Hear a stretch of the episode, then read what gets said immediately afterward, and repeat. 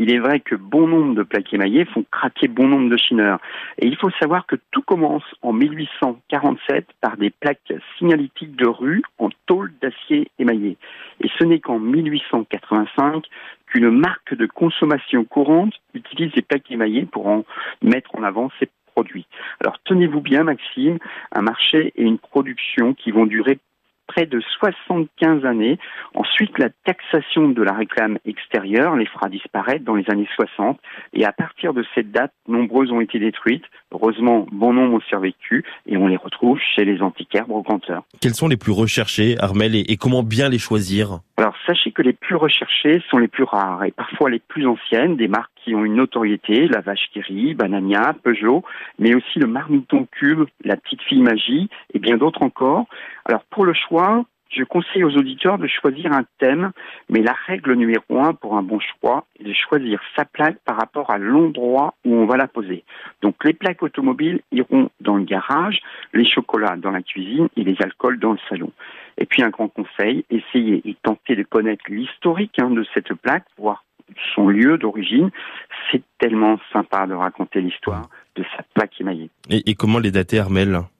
Alors à partir de signatures hein, des, émailleurs, des graphismes, des illustrateurs connus, mais aussi par leur aspect. Alors il faut savoir que de 1900 à 1920, elles sont bombées et en métal épais, puis à partir de 1925 et jusqu'à 1940, elles sont plates et martelées. Après la guerre, avec l'arrivée de la mécanisation, on les fabrique embouties et rabattues à angle droit avec des oreillettes. Et enfin, les émailleurs les plus connus de 1900 à 1950 sont l'Alsacienne, qui fabriquait, tenez-vous bien, jusqu'à 1000 plaques par jour. Ah oui. Et vous avez aussi euh, l'émaillerie Suresnes, les plaques Japy, ou plus près de nous, celle de Luynes, près de Tours. Bon, on va donner quelques conseils quand même aux auditeurs, auditrices de France Bleu Maine, Armel, pour notamment les acheter. Est-ce qu'il y a des précautions à prendre juste avant? Parmi les précautions d'usage, il faut évidemment être très vigilant. Hein. Le risque est de tomber sur une plaque restaurée ou pire, sur une copie moderne volontairement abîmée avant de la faire passer pour une plaque ancienne. Donc attention lors d'un achat sur un site de non professionnel. Le mieux est de les voir et de les toucher et si possible de les acheter à un professionnel.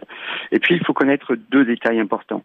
La couleur de la peinture. Des vraies plaques est souvent un peu terne et leur plaque est plus épais et plus lourd que celui des copies. On peut les chiner où justement ces plaques et, surtout au niveau budget, à quel prix On en trouve régulièrement à la Charte-sur-le-Loire, mais je dirais que tout antiquaire, brocanteur en Sarthe, aujourd'hui est à l'affût de ces plaques émaillées, mais aussi en tôle ou en bois. Alors pour les prix, euh, on en trouve encore à des prix raisonnables en brocante, allez, avec un peu de chance, à partir de 100 euros. Mais attention, le prix peut très vite monter selon leur état, leur thème et leur taille, bien sûr.